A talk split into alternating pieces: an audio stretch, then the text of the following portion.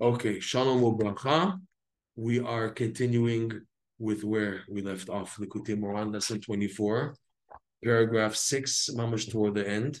Just before we go on, an amazing insight in Parshat uh, Baalotcha. The noons that are reversed. There's so many deot, deis on how it's reversed. There's one, the, the standard day today is that the noon, just explain what we're talking about so people know in Parsha Balotcha Yavai bin Soaron Vayomer Moshe. Before that little parsha, there's a noon that's flipped backwards, and right after it, right, right after that, it's like sixty something word uh, letters or words. There's another noon. Okay, so now there's two opinions how the noons are flipped. Standard today in all Sifri Torah is that as it is, you flip it. There's some doubt you flip it and also turn it upside down. So it's standing on the top. The noon is standing on the top of the head and also flipped over. But the point is to say that the noon is going backwards. Why? So you hear, you know, there's a few explanations.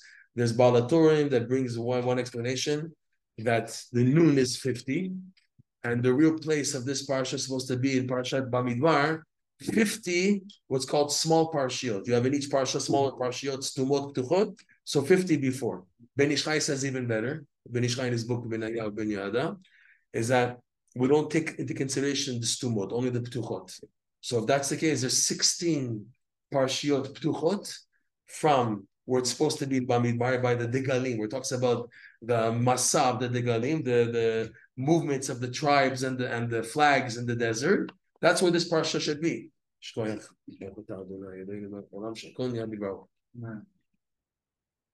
Okay. Just have to say that I have a muzzle to my family. You know the muzzle already? There's a bachor used to come here, uh, got engaged to my niece. So it's a small world. small world, Baruch Hashem. All right. A lot of mazel tovs. Okay. Fine. So now Ben Ish Chai says like this. Nun in Mispar Katan. What's Mispar Katan? Sorry, there's a few explanations of Mispar Katan.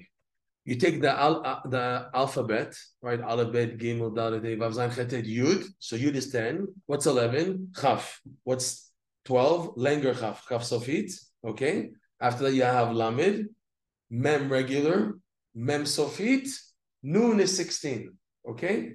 So the noon, if you take 16 parshot ptuchot, the Ben Ish Chai says ptuchot, because he says we don't count the stumot, ptuchot, so you have the the proper place of this of this parsha. So the question asked, so why is Rashi explains why is this parsha Vahi bin Soaron Moshe, which means and it was when the Aron, the, the ark would travel, so Moshe would say, Kuma Hashem, rise Hashem, wipe out your enemies, right? Yomar. And then when had settled, Moshe Rabbeinu had to say. So Rashi says that we, it comes to teach you that the moving of the ark in the desert was with Hashem by the indication of the clouds, Moshe Rabbeinu having to say something, and the trumpets. You need three. Rashi brings that down, okay? But but the pasuk says it's to wipe out the enemies. So now the question is, if this is not the place of the parsha, as indicated by the noons which are switched, so why is it here? Why is it in Parshat Balotcha? So Rashi brings down one of the two opinions in the Gemara. The Gemara says two things in Masachet Shabbat, page Kuf Tet Vav, Kuf Tet mm-hmm. Zayin. So it's page 115, 116. For the, what, the, the first thing was what Rashi says bein puranut, the puranut, to separate between between suffering or something bad, damaging, and and more bad something coming. What are the two bad things? The, the first bad thing is what's written right before Vayibin Saron. What's written right before Vayibin Saron? The first traveling of the Yidden right after Har Sinai, right after Kabbalat Torah on Har Sinai, which took a year minus 10 days, right? Rashi says there, on Kaf Iyar, the following year, they came there, Rosh Chodesh Sivan, and they received the Torah on Vav Sivan, and then there was the tablets breaking on on on on, on uh, Yudzayin B'Tammuz. Okay, fine, but it, until they built the Mishkan, and everything they spent almost a year by Har Sinai until they finally first moved from there. So what's wrong with that? So the wording from the wording of the psukim, the Gemara deduces that they left fast the Jews were saying, okay, okay, enough already, enough Torah, enough Torah. Let's get a move on. Let's get there. We have to get there Eretz Israel. So enough already. They're like satisfied, too much Torah we're learning, and we want to get a move on it. So it says, what does Rashi say? Like a child running from cheder. right? Like a child who's so excited to leave Cheder. Okay, he hears the bell ring. Okay, he's the first one out. So they ran out. They ran. They were so quick to leave. That was considered a poor poranut. Why was that considered a poor poranut? Because that's what led to what's right after Parshat Vayim bin Saharon. There's two dangerous things there. There was they were complaining. They were complaining, right? They were complaining about, oh, we're traveling so long and we have no food and we're, you know, we're just tired. And then they were burnt. The, the snake, whatever, you know, they were killed. Asaf Suf also, they were complaining about the manna. Oh, we have manna in the morning, manna in the evening, manna, manna, manna. every there's manna, manna, manna. We need meat. We remember the meat that we had in Egypt and the watermelons, abatichim, watermelons, fish, right? They started complaining. So Hashem sent them slav, quail. You want meat? No problem. The meat will come out of your nose until you die or whatever. Zara, Zoro, Zara. Okay? So that's the second Puranut. And the, the understanding is that the first one led to the second one. So Vayibin Aaron is meant to make a type of a break so that it's not as destructive as it is. We have to explain that. This is the first thing the Gemara says. The second thing the Gemara says is Rabbeinu Akadosh, as Rabbi Yudanasi, says, nah, chas to say that. What's the real thing? Is that Vayibin So Aaron is such a powerful little section. It's a sefer in itself. And by doing so, it splits Bamidbar to three books. That means in total, there's not five chumashim. There's Chatzva Amudei Ashiva. There's seven chumashim. You have Bereshit Shmot Vayikra, fine. Bamidbar, first part until Vaibin Soaron. Bamidbar, second part, Vaibin Soaron. Bamidbar, third part from the parsha of the complainers and Asaf Suf and everything until the end of Bamidbar and Dvarim, seven books. To say that it's such a holy parsha, Vaibin Soaron, it's a sefer in itself, okay? So now the Maharsha, he's the one who says something that helps a lot on what we want to say. The Maharsha says, according to both explanations of the Gemara, the noon fits in perfectly. Why the letter noon? Okay, so you want to make a break that, according to the first opinion, this parsha is not to be here. It's a separate from Pornut to Parnut. Okay, why noon? And you tell me the noon is the gematria of noon is 50, or like the Ben Ish Chai brings it 16 in, in small numbering, and it's supposed to be uh, 16 or 50 parshiyot beforehand. Okay, what, so that's it. That's why the letter Nun. So he says the Maharsha like this. For this reason, explanation, the letter Nun is not a good letter. Why is the letter nun not a good letter? It's not an ashrei. Where's the nun and ashrei hidden? Somech Hashem lechol hanoflin. Right? The, the, the, the Gemara teaches there's no nun because nun means nefila, to fall. So it's hinted in samech, in ashrei. You look in ashrei, there's not 22 psukim, or there's really, there really is 20 because vanach, whatever. But that's not, that's not it. They added so there's there's not 22 psukim, there's there's there's 21. Because noon is not there. Why is noon not there? Because noon symbolizes fall, a downfall. So the Maharsha says on that explanation that it's to separate suffering and suffering, the noon is used, used to indicate that because it's a nefila. The Jews fell. They they ran, they, they didn't want to learn Torah. They didn't have kalim, so the result of not kalim is they started complaining about the mana. They started complaining they're in the desert. It's tired. We're drained, and then they started complaining because of that. So the come separate shouldn't be full destruction. What what, what does it mean when it when, when Rashi is saying when the, when the Gemara says to separate from suffering to suffering? What, what, what is it coming to separate? We already see the damage. The damage caused. It's to show you that more damage could have been done were it not for the Vaibin Saron. We the Torah inserts Vaibin Saron to show you that there was something protecting the Yidden from being destroyed totally. They should have been destroyed totally based on Svara and Igayon of running away from learning Torah, not having the power to stand up in the tests that were afterwards, so should be destroyed totally. Vaibin Saron protects them. We'll go into that soon, okay? So that's the Maharsha's first explanation of the Nun. Second explanation of the Gemara, that no, it's coming to show that there's seven books of the Chumash, and this is a holy book. What's so special about Vaibin Saron? It talks about the Aron. What's in the Aron? In this, in this Aron? Shivrei Luchot, the broken tablets. Broken tablets were on a higher level than the second tablets. The broken tablets were from the 50th level, Shar Nun of Kedusha. So on that, the Maharsha says the Nun is used to indicate Shar Chamishim, the 50th level of Kedusha, which is what, by the way? What is another term for the 50th level? Keter. Shavuot. Shavuot is the 50th day. We count Sfat Omer up to multiples of seven. Seven times seven to get to 49. Seven in the Kabbalah is the lower seven sirot, right? To show you again, we're again open the map, the, the BRI uh, map. Here we go, right? So here the lower seven sirot, right? Chesed, one, two, three. Chesed, word, Tiferet, Netzach, Hod, Yesod, Malchut. So Sveta Omer and our interaction. Our interaction in the world is this. Okay, after these, we merit the keter. We jump because chokhmah, bina, da, they're all connected into keter. Keter is the skull containing chokhmah, bina, da. They're inside. So it's like seven, and this one, which is really the upper three. Keter is like all three. So in Shavuot, we call that we reach the 50th level, we reach the keter, which has in it chokhmah, bina, dat. Okay, so it's like seven plus one. Got it? So the 50th gate is like a noon. Fine.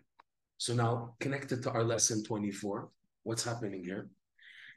The noon backwards is two things, according to the Maharsha. It's the 50th gate, and it's also not good. It's a nefila. Because what did we say? Or we went into this a little bit. When we were going to get, we didn't touch it in the lesson, but we're going to go into it big time from paragraph seven of this lesson. The attitude of the keter is to bounce a person backwards you want to tap into the Keter, which is the key for the Or Sof, the infinite light, which in other words is to reach your potential, to reach the next level in your life that you have to reach. You want to connect to that level, you have to face the Keter first. And what does the Keter do to a person? It bounces you back. So the noon is revert, reverted to show that the Yidden are being bounced backwards. That's their test. In, in, in the Midbar, they failed the test. Not everybody, the Ben Ish Chai says, who didn't fail the test? Who's an example? Someone who's the son of Nun. Who's the son of Nun? Yeshua bin Nun. The Ben Ish Chai says, unbelievable. That's why the letter Nun is there, to show you there were those who were who were solid examples that they don't budge from Moshe Rabbeinu. To explain, from this week's parsha, Baalotcha, until Ben Mitzarim, every parsha has in it rifts, conflict, machloket against Moshe Rabbeinu. Ba'alotcha starts the first machloket, Miriam and Aaron, the Asaf Suf, the complaint to Moshe Rabbeinu about the, the meat, and then we're, we're, we're suffering, we're suffering in this in this derech. Coming up, Korach, Shlach, big time Shlach, the Meraglim against Moshe Rabbeinu, Korach against Moshe Rabbeinu, Chukot, the passing of Aaron and Moshe, and the hitting of the rock, okay, against Moshe Rabbeinu. Every parsha, okay. Balak, Balak was really bad. They for sure didn't listen to Moshe Rabbeinu. They fell into the Eitzah. Those who were weak, they say it was Machanedan people went and they were Tzamedu, the Baal, the, the, the Baal because of the Moabites and everything, okay, from the tribe of Reuven, of Shim, Reuven and Shimon, okay? So all that was against Moshe Rabbeinu. Again, like you remember what Cozbi, he brought he brought the Cozbi, uh, what's his name? Not, not Cozbi's the name of the of the lady. What's his name? The the, the Nasi of uh, the Shevet. What's the name of that? Huh? Zimri. Ah, Zimri brought Cozbi against to make Moshe Rabbeinu look bad. If you say she's forbidden, this lady, who allowed you to marry Tzipora, who's also a Midianite, the daughter of Yichu, who allowed you, right? And Moshe Rabbeinu nistemu. It says that everybody started crying because Moshe Rabbeinu didn't know how to answer, and Pinchas had to come. Every parsha until Ben Mitzarim is machloket against the tzaddik. Huh? Yeah, but the parsha as they're, as they're organized in the year, from after Shavuot until Bein Mitzarim, it's all rifts. In the world, it's like vacation time. But in the from perspective, it's vacation time because everything is mob- wobbled, everything is mumbled with Emunah the Tzaddik. And it's these times that you have to work more on Emunah the Tzaddik. I have a nice chiddush, is my chiddush, okay? Winter time and summertime.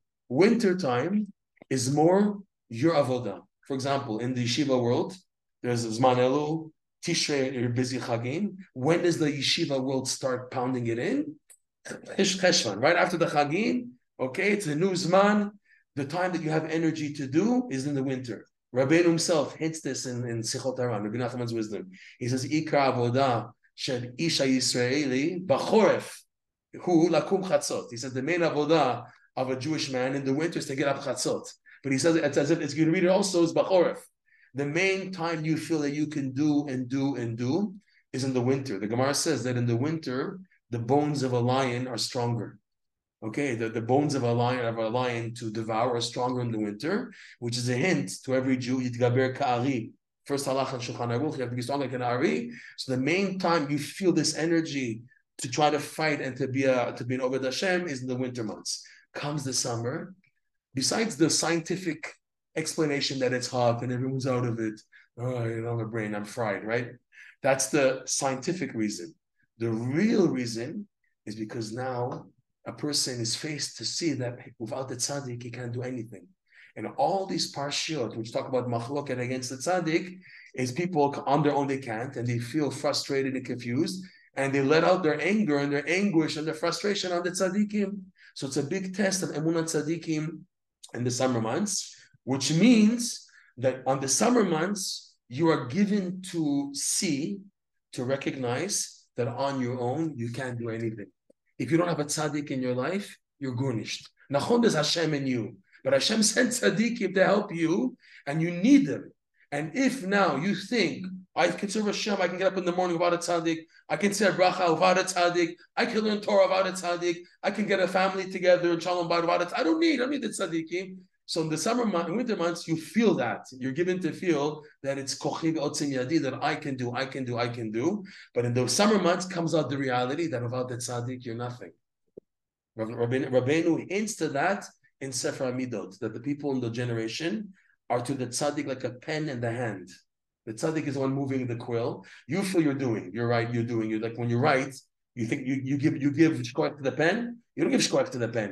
When when when now someone writes a whole essay by hand. Okay, so you don't say shkoyach to the pen. You say, oh, what a beautiful pen, a nice Parker pen, and the ink comes out nicely. Let's give a bravo to the pen. No, you give a shkoyach to one writing. He says, Rabbeinu in Sefer Amidot, the, the Jewish people in the generation, they're like a pen in the hand of the tzaddik. You hear that? That means, okay, you're doing, you're given to feel that you're doing, but in reality, it's the one behind who's pushing, helping you to do it.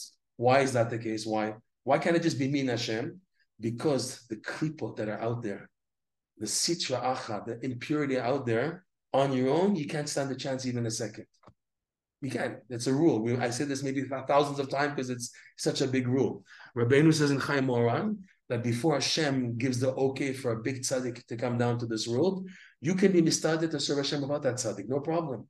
The tradition, traditional transmission of Torah from generation to generation, that's how it was throughout the Galut since Choban Abayit, okay. But once Hashem sends big nishamas, like Rabbi Shimon Bar Yochai, he gives an example, the Ari HaKadosh, the Baal Shem Tov, and in our case, Rabbi Nachman. So along with those that level of Kedusha, for the sake of free will, comes down to the world such a darkness such a tuma that it's impossible to counter it without the help of those tzaddikim. You need them. There will be people who are misnagdim every every generation. That's how it always is. But but realize the koach that you'll need to make it in life has to be to these tzaddikim. That's it. Once Hashem allows them into the world, you won't be able to stand up to the choshev. There's such a tuma. Look, look what happened in history. Okay, with the Arizal, there was the Spanish Inquisition. Okay, with the Baal Shem Tov, there was right before Shabtai Tzvi, and then after that was the Reform movement. That's before Rabbeinu's time. There's always a Tuma and a Kedusha, always like together. Crazy change points in history, Jewish history, are when big tzaddikim came down to the world. Rabbi Shimon Bar Yochai, the Romans, okay, the Roman Empire, uh, the Gzerot and everything. That was Rabbi Shimon's time. He was hiding in the in the cave 13 years. Okay, it was bad. Okay, because such a big luminary came, it was such a counterattack on, on Yiddishkeit on Emuna. Okay, so the main thing, what the main message of these summer months is Emuna de Tzadikim.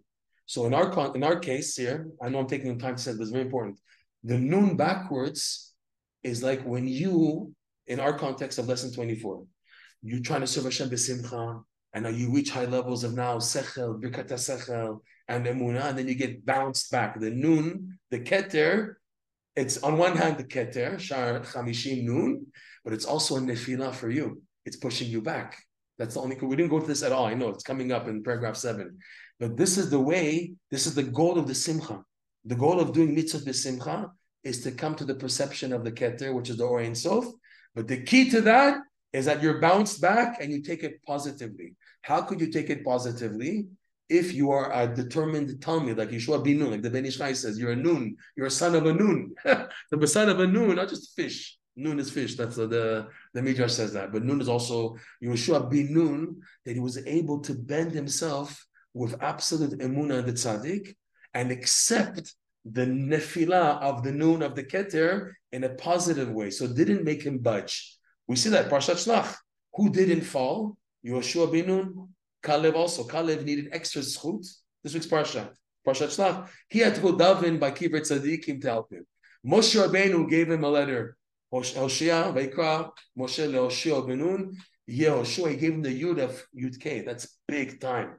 How did Moshe Yehoshua zoche that Moshe gives him the Yud from Hashem's name? That's crazy. You just think about it, okay? It's not like, okay, we'll change Hosea to Yehoshua. It's not that. It says that the Ka Yoshiacha, Rashi says, why is he called Yehoshua? Because in Yehoshua, the first two letters is Yud K, which means what? That Moshe took the Yud from Hashem's name. Can you hear this? He took the Yud from Hashem's name and put it in Yoshua. So Yoshua has a big, big boost. He has the Yud from Hashem's name. What did he do to deserve that? While still being Hosea, okay, while he's still Hosea, like Rashi says in the end of the Chumash, we find towards in the Chumash that the Torah calls Yeshua again Hosea. You have the parsha, I think it's in Vizota Bracha, that he's called again Hosea. And Rashi says, why is he called Hosea if already his name is Yoshua? Lahagid shelo hizach dato. He didn't become a Balgaivenik. That now that he's now the future manhig, that he still maintained being a Talmud of Moshe Rabbeinu. Even though he's Yoshua, he still was able to be under Moshe Rabbeinu even after Moshe Rabbeinu's passing. That's why the Torah hints to it and calling him again Hosea to show you the greatness of Yoshua. Okay, so Yoshua bin Nun, meaning for us, when you are a Talmud of a tzaddik, what does it mean you're a Talmud of the tzaddik? You listen to what the tzaddik says point blank. You don't say, oh, but, but, but, but what's happening to me? No, the tzaddik told me that this is the reality, then this is the reality. I believe in this. He says you're going to be bounced back, you're going to have downs, you have to take them positively. Who's telling you this? The tzaddikim. Who's able to accept that as the reality? A Yeshua Talmud, a student. So the noon bouncing back those holding on, that's the test. Yehoshua then was Zocher for sure to be the Keter. He reached there. He reached the level being a manhig from Israel. He brought the into Eretz Israel. Fine, but for us the lesson is in all these parshiot, there's machloket against Moshe Rabbeinu, which is reflecting the frustration and the downs of the Yidden that they can't handle being so far from Hashem. They can't handle. What would convince the Jews in Korach's time? What would convince the Jews of the Lashon of the, of the spies? If not, that the Yidden already had something bothering in them inside already. What is that? That's in the Parsha right before V'nucho Yomar. Uh, you want to see the Chumash? Maybe it's better. Can you bring the Chumash Varim? You can see it inside. So you see what's happening. When you see how Rashi shows that they ran, the whole problem of the Yidden is that they showed uh, okay, I don't need any more Torah. I'm full. Okay, that, that that's a, that that pigam of what's before the first noon is what causes all the other pigamim. That a Jew gets exhausted of Torah.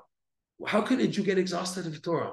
There's one thing to say, I need a break. Okay, every day you have a break. You have a time to sleep. You have in between Seder Rishon, Seder Sheni, you have a time to break. But that the Yidden were like a year minus 10 days at Har Sinai, and then they run. What are you running for? This is Gan Eden. You have Gan Eden. Ah, but I want to see the world. What is causing a yid, a yid, that he feels an exhaustion of the Torah? What could it be? Okay, let's just look it back. Look, look, look back in Parashat Balotcha.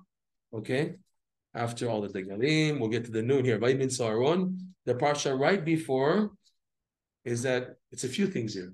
ויאמר משה לחובב בן ראואל המדייני חותן משה נוסעים אנחנו אל המקום אשר אמר השם איתו אתן לכם לך איתנו והיטבנו לך. It's talking about Yitro by the way, it's crazy. כי השם דיבר טוב על ישראל. The parsha right before that, sorry no, that, this is the parsha, yeah. Let's, let's read it. אתן לכם לך איתנו, משה telling Yitro come with us, we're going. כי השם דיבר טוב על ישראל. ויאמר אליו לא אלך כי מארצי ומולדתי אלך, ויאמר אל נא תעזוב אותנו. Rabbeinu is telling Yitro, don't please leave us. Okay? Have, uh, there's a question here. Why, why is he pleading with him not to, not, not to leave? What, what's so bad if Yitro goes back? What's so bad? That Moshe says, Alma, you know? Rashi says on the spot, so people shouldn't say, ah, you see, Yitro, he doesn't chilul Hashem. He converted thinking that he'll get a portion of Eretz Israel. And now he sees that he's not accepted totally. So he left. He went back, right? That's what Rashi says. That's what uh, Moshe Rabbeinu is concerned. It shouldn't be a chilul Hashem to, to prevent future gerim. They say, anyways, I'm never going to be considered full-fledged Yid. So anyways, why should I convert? Why should I kill myself to convert if I always be called a ger? That's what Moshe Rabbeinu didn't want to happen if Yitro goes back. Yitro did go back still, okay? אל נא תעזוב אותנו, כי על כן ידע תחנותינו במדבר והיית לנו לעיניים, ויהי כי תלך עמנו והיה טוב ההוא אשר יתיב השם עמנו ויתמנו לך, וייסעו, so that's, it's in, it's in the same parsha. So that's finished with Yitro, Yitro didn't listen, he went back. וייסעו מהר השם דרך שלושת ימים, ראון ברית השם נושא לפניהם. So it says, וייסעו מהר השם the, the, the Gemara points out on the wording that they left fast.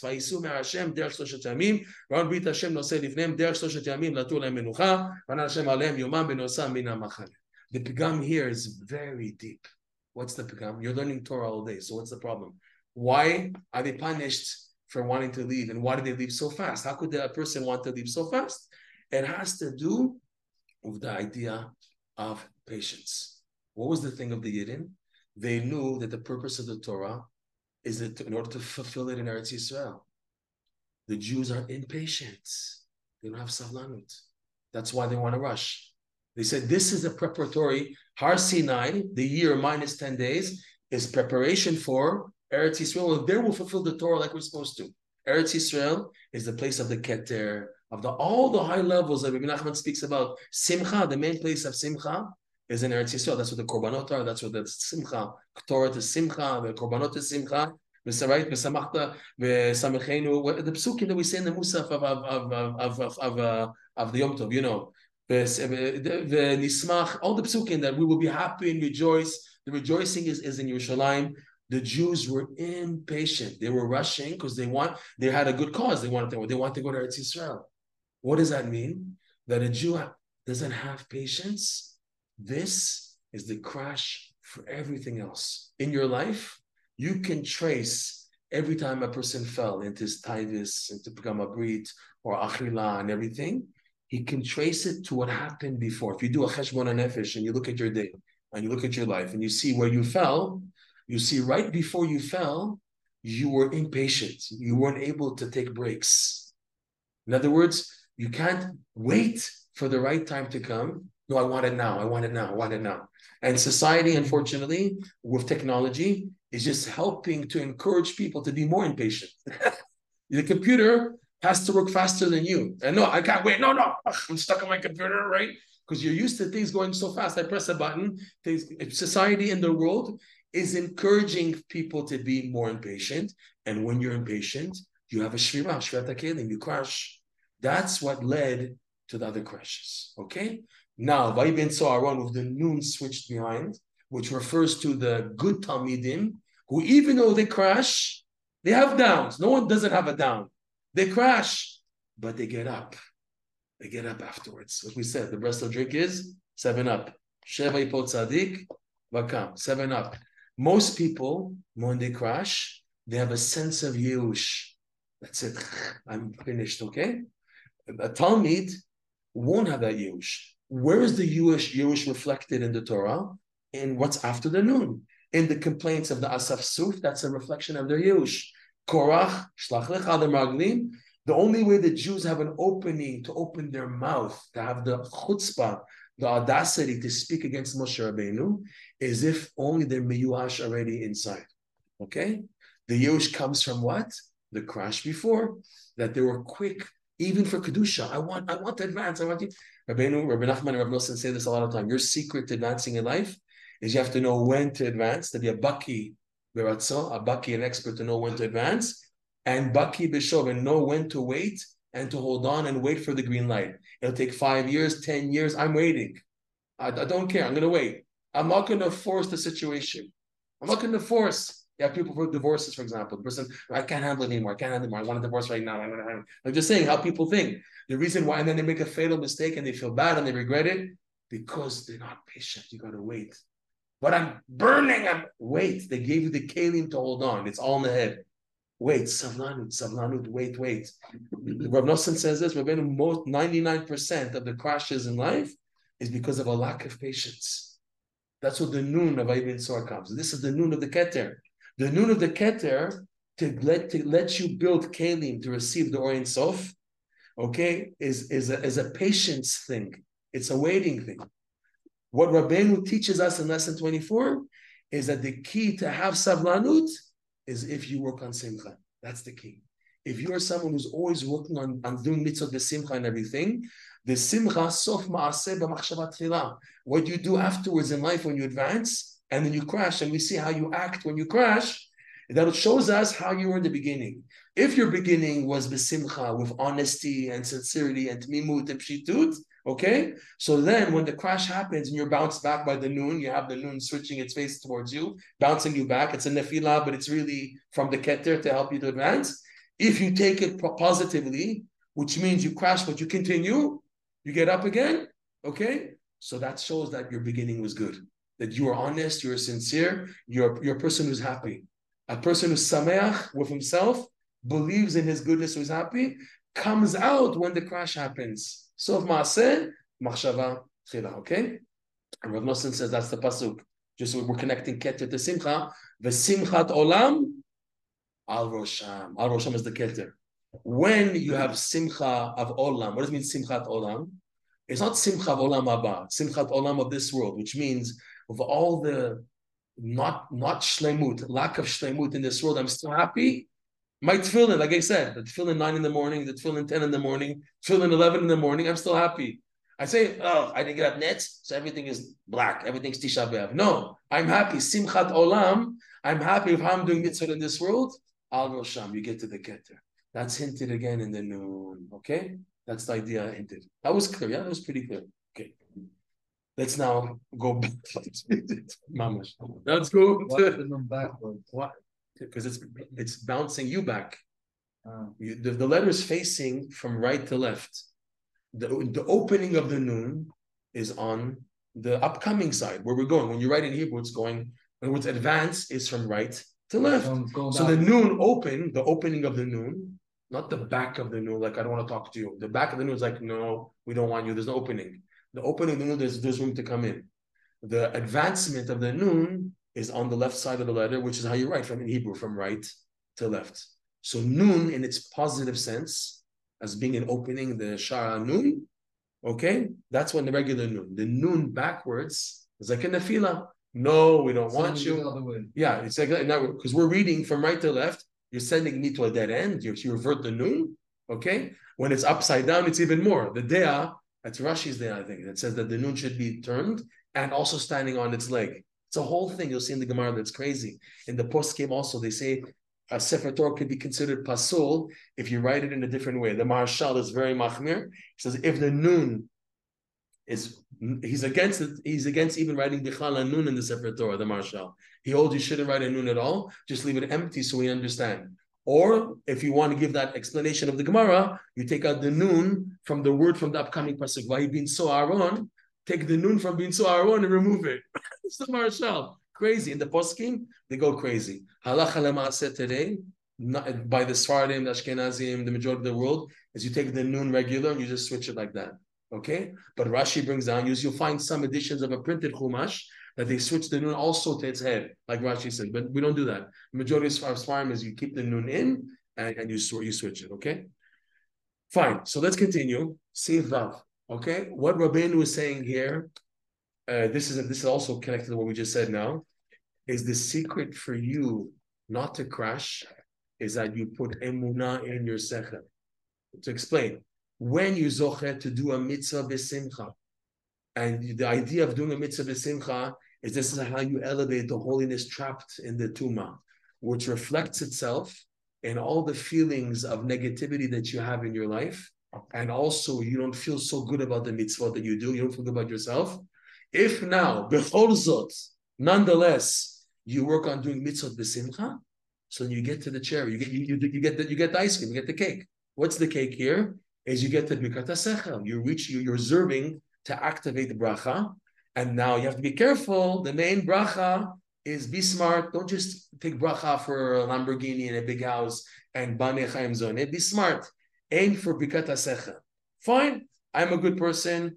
I do mitzvah b'simcha. I'm spiritually inclined. I want to come close to Hashem.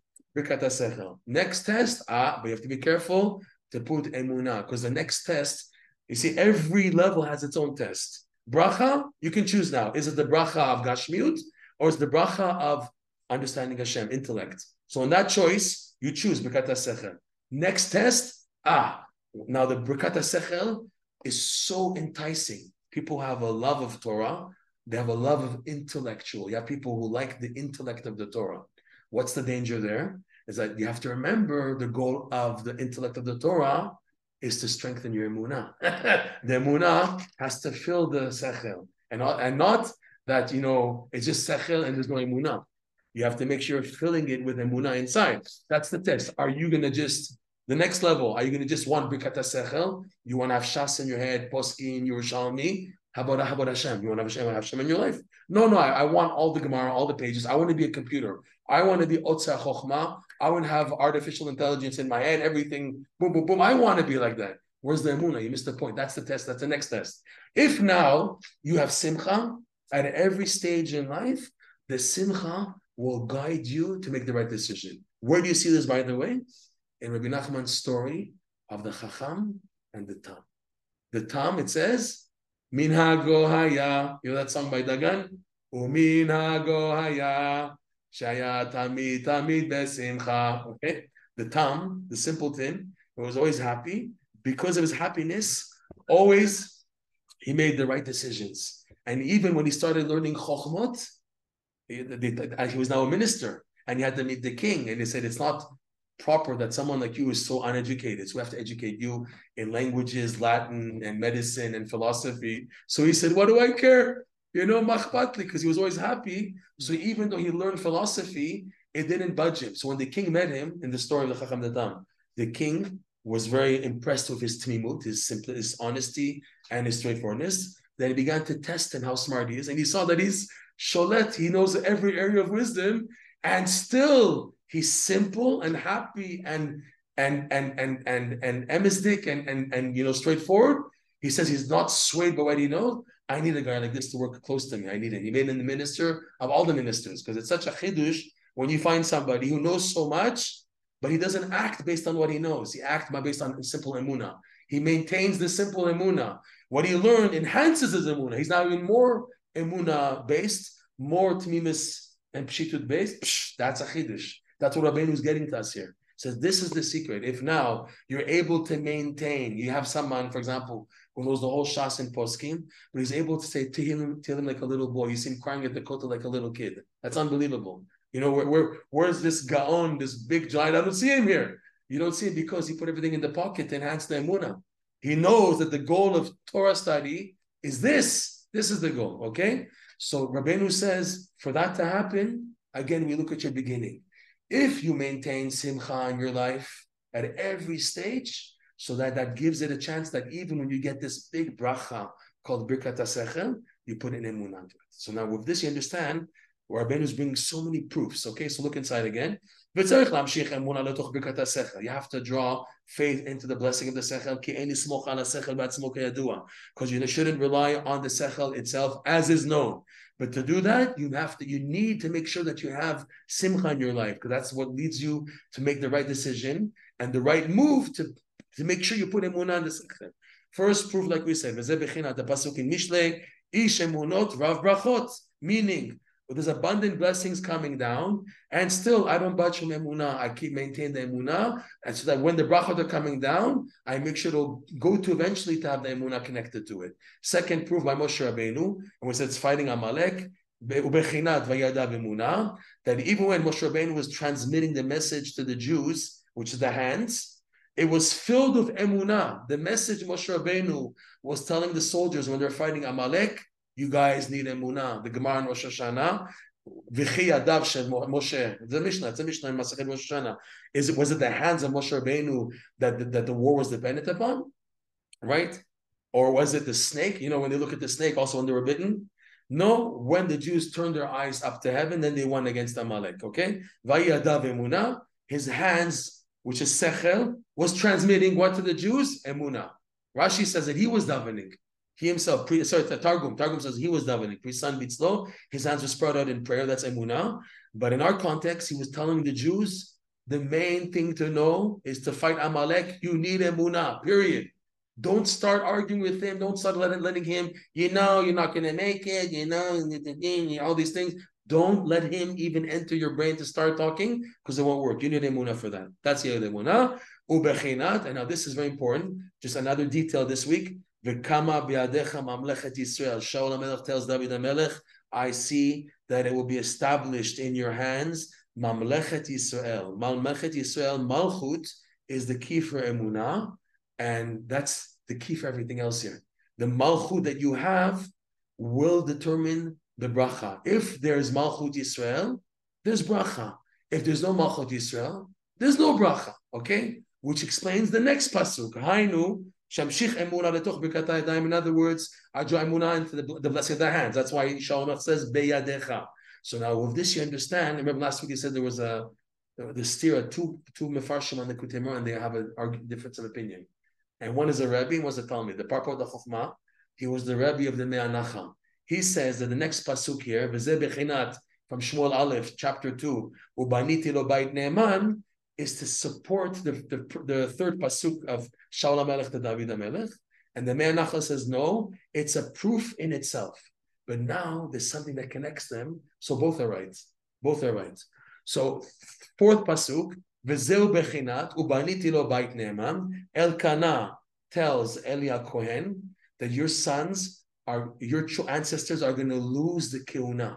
You are all descendants of Beit Itamar. You guys come from Itamar. Elazar, because of something that Pinchas did, the first Pinchas, not, not the son. Someone got confused in the class. He thought Chofni and Pinchas. This Pinchas is the same Pinchas as the son of Elazar. It's a separate Pinchas. There's the Pinchas ben Elazar, and there's Pinchas ben Eli. Eli comes all the way from Itamar. So it's not the same Pinchas, it's a separate generation totally, okay? To say that they're the same Neshama, I'm not going to go into that because the Arizal says that Chofni and Pinchas were Gilgulim again of Nadav and Avihu. They came back to fix, and only more damage was done. And Eli was a Gilgul of Aaron again, and Haran. There's a whole thing, okay? Won't go into that too much. But Elkanah told Eli you the keuna, Hashem has sent me to tell you the keuna is no longer going to be from your offspring, and and the sign of this will be that your sons will die on the same day. Chofni and Pinchas will die on the same day. And Elkanah told Eli, when will this take place? When will Beit Eli, which is the Beit Itamar, lose the keuna gdola? When the Beit Hamikdash will finally be built by who? Shlomo, the son of David Okay, so the question is, why not punish him immediately? Why doesn't Elkanah say to Eli, Hashem sent me to tell you, you are losing now the Kiuna Gdola. The Kiuna Gdola is no longer from Itamar, it's from Elazar. Why wait until there's a Beit HaMikdash built by Shlomo, son of David HaMelech? This is that this answers the question of the third pasuk. V'kama be'adecha mamlechet Israel, the malchut of all Israel is reflected in David. And what is David? David said about himself, What am I? Va'ani tefillah.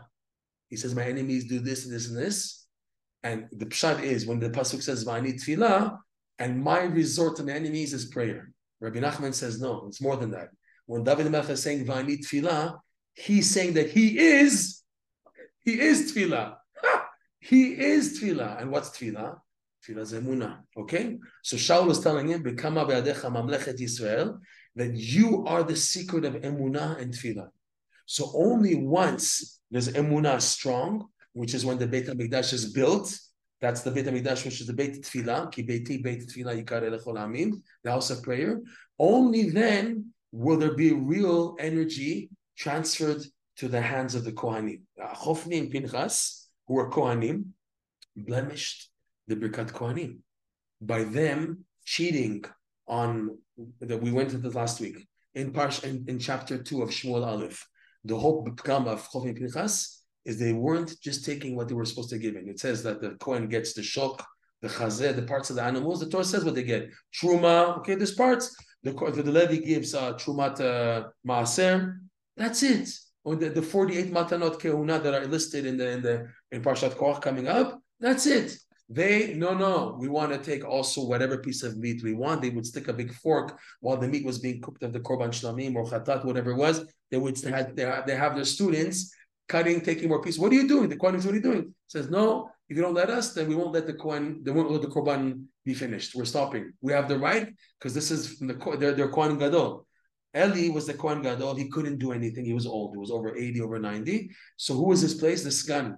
The Sgan Kohen was his son, Hofni and Pinchas. They would they would alternate, and they would give these bad orders: take more meat, take more meat. While they're cooking the meat, they said, "Give me the meat already before it's cooked. My part, because I want to eat. We'll, we'll cook it ourselves." Say, wait, halacha is you have to wait till it's cooked. They said, no. Again, lo savlanut, no patience, no patience.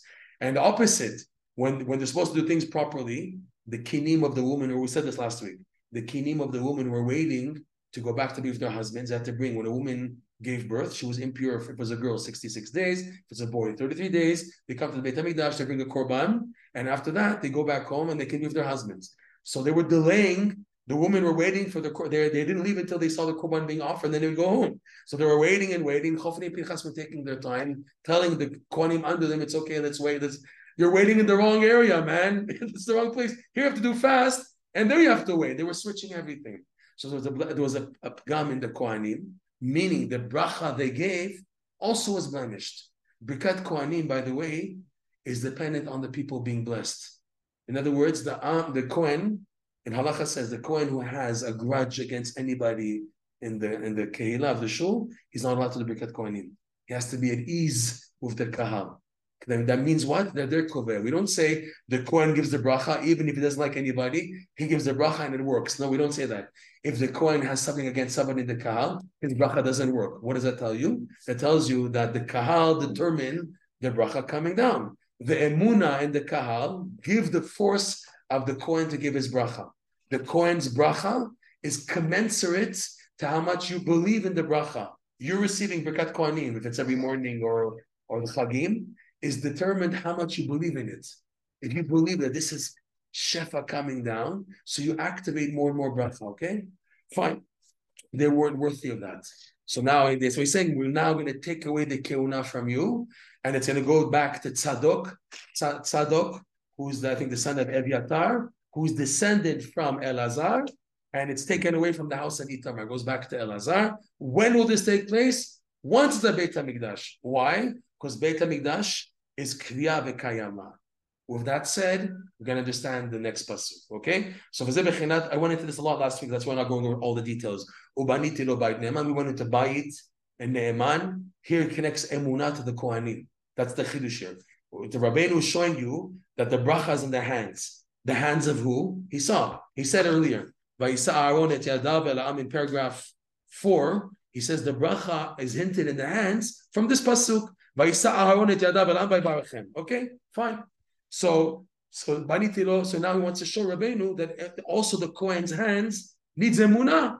Emunah basically is savlanut. It's another word for patience. When a person has patience, what does it show that he has? He has emunah. That's the whole thing here.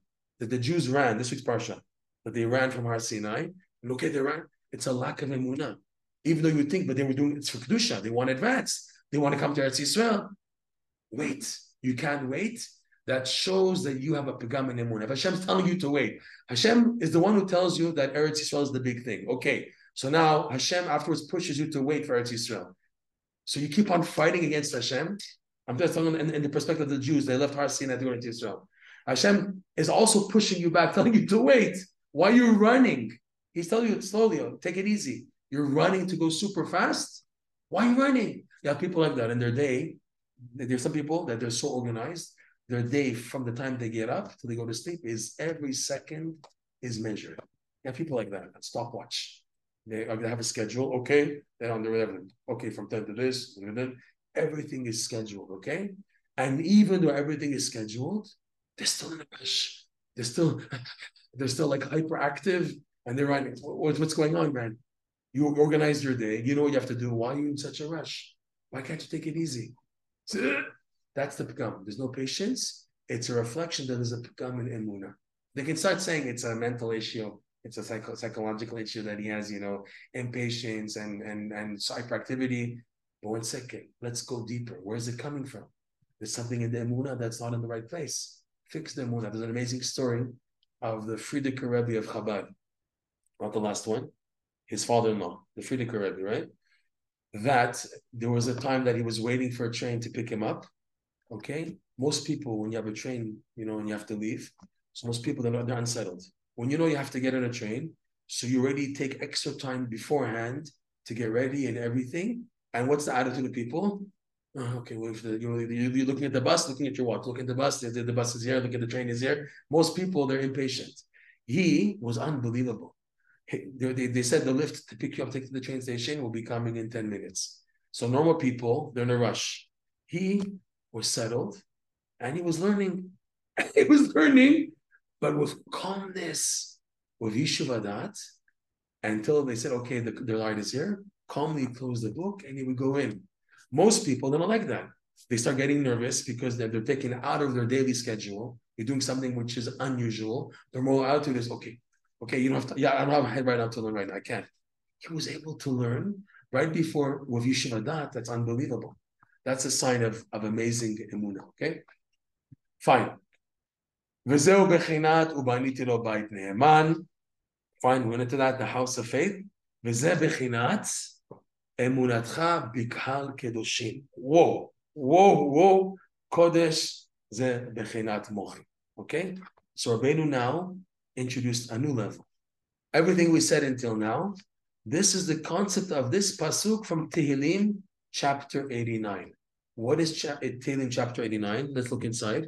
Tehillim chapter 89 starts like this.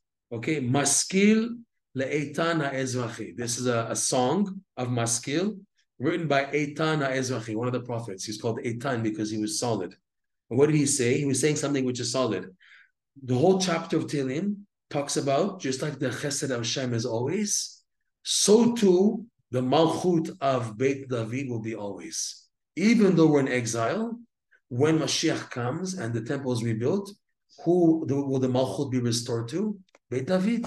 Beit David didn't lose it.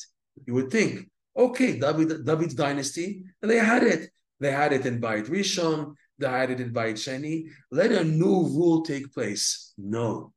After this big, big hafsaka, this big, this big break of this galut, this fourth exile that we're in under Edom for already a few thousand years, and then Mashiach will be will come back. Mashiach is called Ben David. The kingdom will restore to who? To Beit David. So the whole psalm is telling this point that even though there's a break, just like Hashem is always there, and His Chesed is always there, and the Emuna is always there, so so too David HaMelech's dynasty will always be there because David HaMelech represents what? Tefillah, Emuna, and that's something which is solid. It's eternal. It's the key for everything else. So the, the psalm begins like this, okay? Maskele tan ezrachi, chasde Hashem olam ashira, ledor vador odi amunatcha befi. I say, the kindness of Hashem, I will always sing for generation to generation. I will make known His emuna and Hashem with my mouth. I will make known with my mouth Hashem's emuna. Ki amarti olam chesed because I said a world will be built of chesed. Chesed and emuna are traits that are always here. Shamaim tachin emunatcha bahem, and the heavens will establish faith in them, in the heavens and in the earth. Karati brit livcheri, he says, so too, I Hashem made an oath to the one who's chosen by me. Nishbati le David avdi. What does that have to do with what it said before? And to show you, just like the heaven and the emuna and the, the chesed is consistent and always there, and everything is based on that. So too Hashem, I made an oath with the one I chosen. I swore to David, my servant, Ad olam achin zarecha.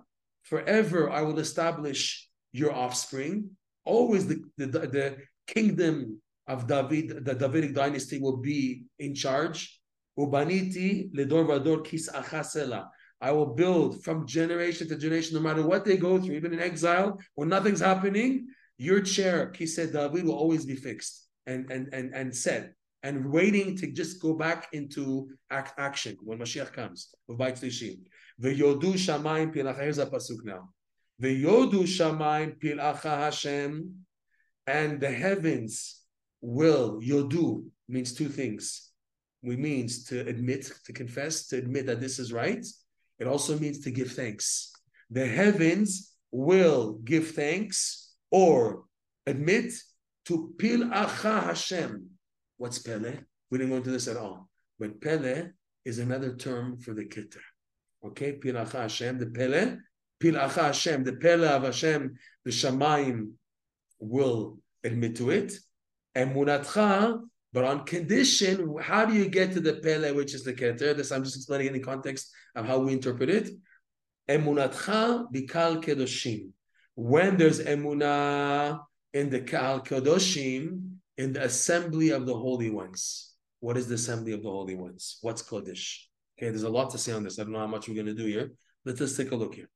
Emunatcha. See the, the, the full verse is v'yodu shamayim pil acha Hashem af emunatcha bikal kedoshim. Rabbeinu just quotes the last three words of the pasuk. Emunatcha, your faith is in the assembly of the holy ones. The Zohar says, and the Shlah Kadosh goes into this. What are the holy ones? Chokhmah ubina. Rabbeinu says, Kodesh ze bechinat mochin. In the terminology of the Kabbalah, mochin is kedusha. What is kedusha? And what is tahara? We always hear kedusha and tahara. Normally, you hear first kedusha, and then you tahara. Where's the one place that you see it switched? in the the Yiratzon after Sfirat Omer. Tetaharenu kadeshenu b'kedushatcha alyona amen. We say first taharenu and then kadeshenu.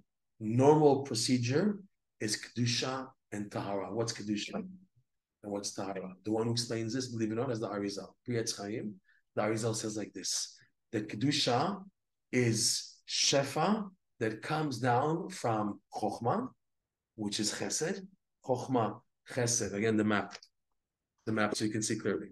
Okay, you have the right, the right line. This is right here. You have the left line, and you have the middle line. The right line is Chesed. It's even though Chesed is in the middle, it's considered the right side is always Chesed. So Chokhmah, Chesed, and Netzach are considered all Chesed attitudes, which is giving mode. They're all giving. Chokhmah gives the Chesed. Okay, it's giving it's giving a lot of shefa. Now, the Gvura is the opposite side. Bina, Gvura, Hod. Bina gives to Gvura, gives to Hod, but it gives with a closed hand, with limitation. It's giving just what's needed and nothing more. Okay, so Bina gives to Gvura the attitude of giving, but you have to deserve it, and it goes just the minimum, barest minimum. Er, okay, so now Kedusha, the Arizal says, comes from Chokhmah, Chesed, Netzach is Kedusha, and Tahara, which is also an attribute that you're receiving technically, to have purity. To have Tahara is on the left side. What's the difference? So Kedusha is, it's just coming down from, from above. Kedusha is an input. It's a divinely shefa that's coming down. Tahara is, you have to, what's called the taher. You have to clean the shetach. You have to be fit for the shefa to come down you have to clean first. The tahel means I have to take like you know you have a field that has all types of bushes and things growing. You have to take a rake, cut all the weeds, all the excess in order for it to be a proper platform for bracha to come down. I got to cut off the weeds and everything. That's tara. Tara means that shefa comes down by you eliminating the bad. Kedusha comes down, boom. It comes down, even if you didn't fix anything, Kedusha comes down. It's like we don't need you to clean the shetach because in what's coming down will be the ability to clean anyways. But the Tara says no, it only come down if you prepare something. You have to do something first for the for the bounty to come down. It'll come down, but we need you to make your input. Kedusha is like it comes down. Like for example, Ruach Hakodesh, Lashon Hakodesh. Ruach Hakodesh, Rabbeinu says it's a ruach that comes from Kedusha. It's a spirit, a wind, a prophecy and when it comes to the prophet, it comes like heavy. That's why he can't stand. He has to. He can't. He, he can't receive the nevuah while standing. He has to be shaken or moved a little. It comes to him that he's not in. He's not in a, in, a, in his regular mentality. He's like shaken for the ruach of kedusha to come in because it comes with so much, and then he has to settle it. He has to organize it. It comes down though with bracha and shefa. That's kedusha. Okay, tahara Now you have to clean it. Sfirat Omer, we do that. Sfirat Omer, it's all based on you. So that's why in the in the year at son of of, of, of Sfirat Omer, we say Taharenu v'kadeshenu. Okay, because now they're waiting for you to do what's called itaruta diltata. You have to make an arousal from below. So that's taharenu. Okay, kedusha as it comes down, boom. Okay, so in life, when a person they want to wake up a person from above, so they send him a boost of kedusha to wake him up. Okay, tahara is a harder a harder stage where after he's been exposed to kedusha, so then he's expected to do the follow up and do tahara. So we say kedusha v'tahara. The initial stage coming from above is called kedusha. It comes down, boom, okay. But then tahara is the follow up. You want the follow up? Okay, now we're expecting you to clean up. That's tahara, kedusha v'tahara. So now, because bina tahara ultimately receives from chokhmah, which is kedusha. So the mochin, he says here, what he's saying here, the mochin, the mentalities, mentalities is the understanding of Chokhmah and the wisdom, the understanding of Bina. Chokhmah is raw input. Boom, it comes to you.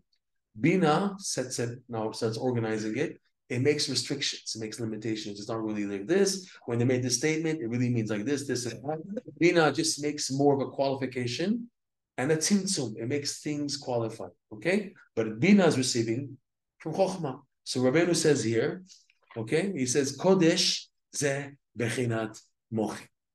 Rabbeinu is saying here that even when you have kodesh, the mentality, even when Hashem is good to you and is giving you birkat sechel, you still need emunah. Emunah will be even there. Emunah, you know the height of what you can what you can reach in this world, which is kedusha. Kedusha is considered the highest level. That's called chokhmah. Okay, even then, emunatcha bikal kedoshim. You need emunah for the assembly. What's the assembly? Because it's plural. Chokhmah bina is a v'tara. For the whole picture, which is kal kedoshim, you're going to need emunah, which means to do something with the, the chokhmah, the intellect they give you in life. Even there, you're going to need emunah, because the pasuk says emunatcha bikal kedoshim. I've mastered. I've come to kedusha, which is the mochin. I've reached the high level. Even there, the pasuk is telling us emunatcha bikal kedoshim. This, by the way, is taken from chapter 89, which is about David HaMelech, and it relates to David HaMelech, because David HaMelech, his greatness was this, that as great as he was, he was a king. A melech is technically on top, but at the same time he's on the bottom. What is Malchut in the Kabbalah? Just quickly. Malchut is on the bottom, okay? But there's four of these. This is one world. There's four worlds. This is like every world has 10 sfirot. There's the world of Atzilut, Bria, Yetzira, Asya. Four worlds with four dimensions. When it's a little, we'll have to go so much into it now. But each world has has this makeup. Malchut of a higher world is the Keter of the lower world. So you see Keter is on top. Keter is really the Malchut from the previous section. There's another section like this where Malchut is put like this, like Lego. You take this out. If this is Lego right now, I take it out and I put the Malchut on the Keter of the upper world over here. So Malchut is really Keter because you can't be a Melech without a crown. Malchut is Melech, Keter is crown, right? So what's the Chidush here? It's the greatness of Malchut, that Malchut be David, that even though he perceived the Keter, he always perceived himself as being nothing. he was always Emunah, Vani Tfilah. Only Emunah. His whole thing is Emunah. That's his secret of Atzlacha. We, I think we spoke about this once. That David HaMelech wasn't like a regular king. You know, he's walking down and everyone's like shaking. David he saw a broken Jew. He would hug him. Said, "My brother, Achi Chazak." He was a king who was able to relate to everybody. That was the greatness of David HaMelech. That's the greatness of Mashiach, Hashem. Mashiach ben David, he has his qualities, and that as great as he is, he's he's he's Zorem. He's, he's, going with the flow of everybody. He's able to relate to other people. So on one hand, he's Keter, but at the same time, he's Malchut. Okay? So af emunatcha bikal kedoshim, you reach the, the mentalities which is under Keter, mochin, the mentalities is in Keter, and still emunatcha bikal kedoshim. And what then the pasuk is already talking about this pasuk from chapter verse 89. After Eitan HaEzrachi spoke about how it's going to be forever. Malchut. So that's the the the the, the this pasuk karati brit. This is first pasuk aleph bet gimel pasuk number three. Karat, that's when Eitan starts talking about David HaMelech. Karati brit lidchirim nishbati le David Abdi. That's pasuk number three. Second pasuk, pasuk four. Ad olam achin zarecha baniti ledor. So he's talking about David HaMelech already, right? And then after that, he switches into a general terminology. V'yodu shamayim pilacha Hashem, af emunatcha kedoshim. He's hinting here to the Malchut of David, that emunatcha bikal kedoshim, that this emuna, which is representing David HaMelech's kingship, which is no matter how high you go, always emuna is on top of you. As, as much as you're keter, this is important because this is coming up for the final thing, that next class, next week. As much as you're keter, you're still malchut. You're still in the bottom. Malchut is in the bottom. Malchut is in the bottom. But one second, you just got to keter. No, but keter, I'm connected now to malchut. I'm still on the bottom. Even though I reach keter, which is the top, it's the beginning of the bottom of the next stage up. I'm on the bottom now. I'm on the bottom. That's Amuna. Bottom of the new world, the upper world, the higher world. The, the, the keter of the lower world becomes the malchut of the higher world. It's the same thing. It's two opposites in one. It's crazy. Keter is an accomplishment. Keter, it's a crown, Mithora. And Malchut is, uh, it only gives what it receives from above. Malchut is the transmission of everything from above comes out in Malchut. Okay, we have to develop this more. I think we'll do this in the next class. It went, we went so long. I think we, we, we, we, we, we went far. Okay, we'll stop here. B'ezrat Hashem, to be continued. Shkoyach for joining. Okay, this one second. Okay.